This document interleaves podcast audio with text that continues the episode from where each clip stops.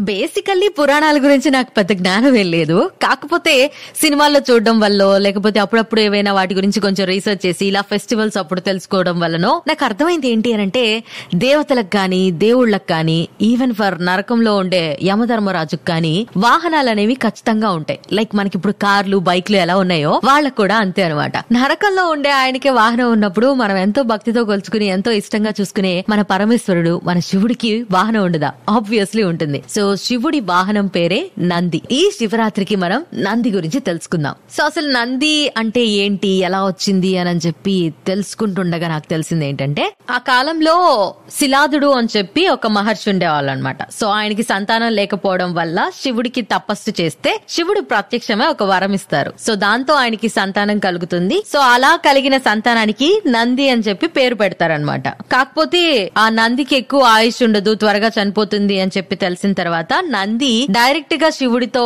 తపస్సు చేసి మాట్లాడుతుంది సో ఆ టైంలో శివుడు నందికి ఇచ్చిన వరం ఏంటి అంటే నువ్వు లైఫ్ లాంగ్ ఫర్ ఎవర్ ఇంకా నాతోనే ఉంటావు అని చెప్పి ఒక వరం ఇస్తారు. సో అప్పటి నుంచి మనం uh, నందిని నందీశ్వరుడు శివుని వాహనం అని చెప్పి పిలుస్తూ ఉంటాం. Have you ever observe like Shiva టెంపుల్కి వెళ్ళినప్పుడు? డెఫినెట్లీ అక్కడ శివుడికి ఆపోజిట్లో నందిని ప్రతిష్ట చేసి ఉంచుతారనమాట అంటే ఇంకా ట్వంటీ ఫోర్ అవర్స్ అలర్ట్గా ఉండి శివుడి ఆజ్ఞ ఎప్పుడు వస్తుందా రెడీ సెట్ గో అన్నట్టు. సో ఆల్వేస్ అలర్ట్గా ఉన్నట్టు అండ్ శివదర్శనం ట్వంటీ ఫోర్ అవర్స్ చేసుకుంటూ ఎంత అదృష్టం ఉండాలి కదా అలా? నందిలా ఉండాలి అంటే? మనందరికి తెలిసిన ఇంకొక విషయం ఏంటి అంటే రాక్షసులు దేవతలు అందరూ కలిసి అమృతం కోసం క్షీరసాగర మదనం చేస్తున్న టైంలో ఫస్ట్ విషం వస్తుంది కదా? సో ఆ విషయం ఎవరికి ఇబ్బంది కాకుండా ఉండాలి అని చెప్పి శివుడు ఆ విషయాన్ని మింగేస్తారు. సో ఆ తీసుకునే టైంలో కొన్ని డ్రాప్స్ కింద పడితే ఆ డ్రాప్స్ని నంది వెంటనే తీసేసుకుంటుందంట. అక్కడున్న వాళ్ళందరూ నంది చనిపోతారేమో అనుకుంటే as we all know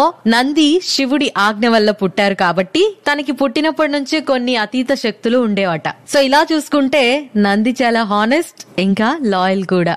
అంతేకాదు రావణలంక రావణాసురుడు కోతి చేతిలోనే సామ్రాజ్యమంతా దహనమవుతుంది అనే శాపం కూడా నందే ఇచ్చాడంట. And finally the most important thing టెంపుల్కి వెళ్తే శివుడికి మన కోరిక చెప్పాలి అని అంటే నంది చెవులో కోరిక చెప్పేసి వస్తాం. ఎందుకు చెప్తాం అలా? ఎందుకంటే ఒకసారి శివుడు పార్వతి నంది అందరూ ధ్యానం చేస్తూ ఉంటారు. సో అదే టైంలో జలంధరుడు అనే రాక్షసుడు పార్వతీ మాతని అక్కడి నుంచి తీసుకెళ్ళిపోవాలి అనుకుంటాడు. సో ఇది ముందే తెలుసుకున్న వినాయకుడు వాళ్ళ డాడీకి ఈ విషయం కన్వే చేయాలి అనుకుంటాడు. కానీ అక్కడ రుద్రుడు ధ్యానంలో ఉన్నాడు. దేవతలు కూడా ధ్యానంలో ఉన్నారు. అండ్ ఎవరు రుద్రుణ్ణి డిస్టర్బ్ చేసే సాహసం చేయలేరు. అప్పుడు నందికి ఈ విషయం చెవిలో చెప్తే ఖచ్చితంగా శివుడికి చేరుతుంది అని చెప్పి అనుకున్నారంట.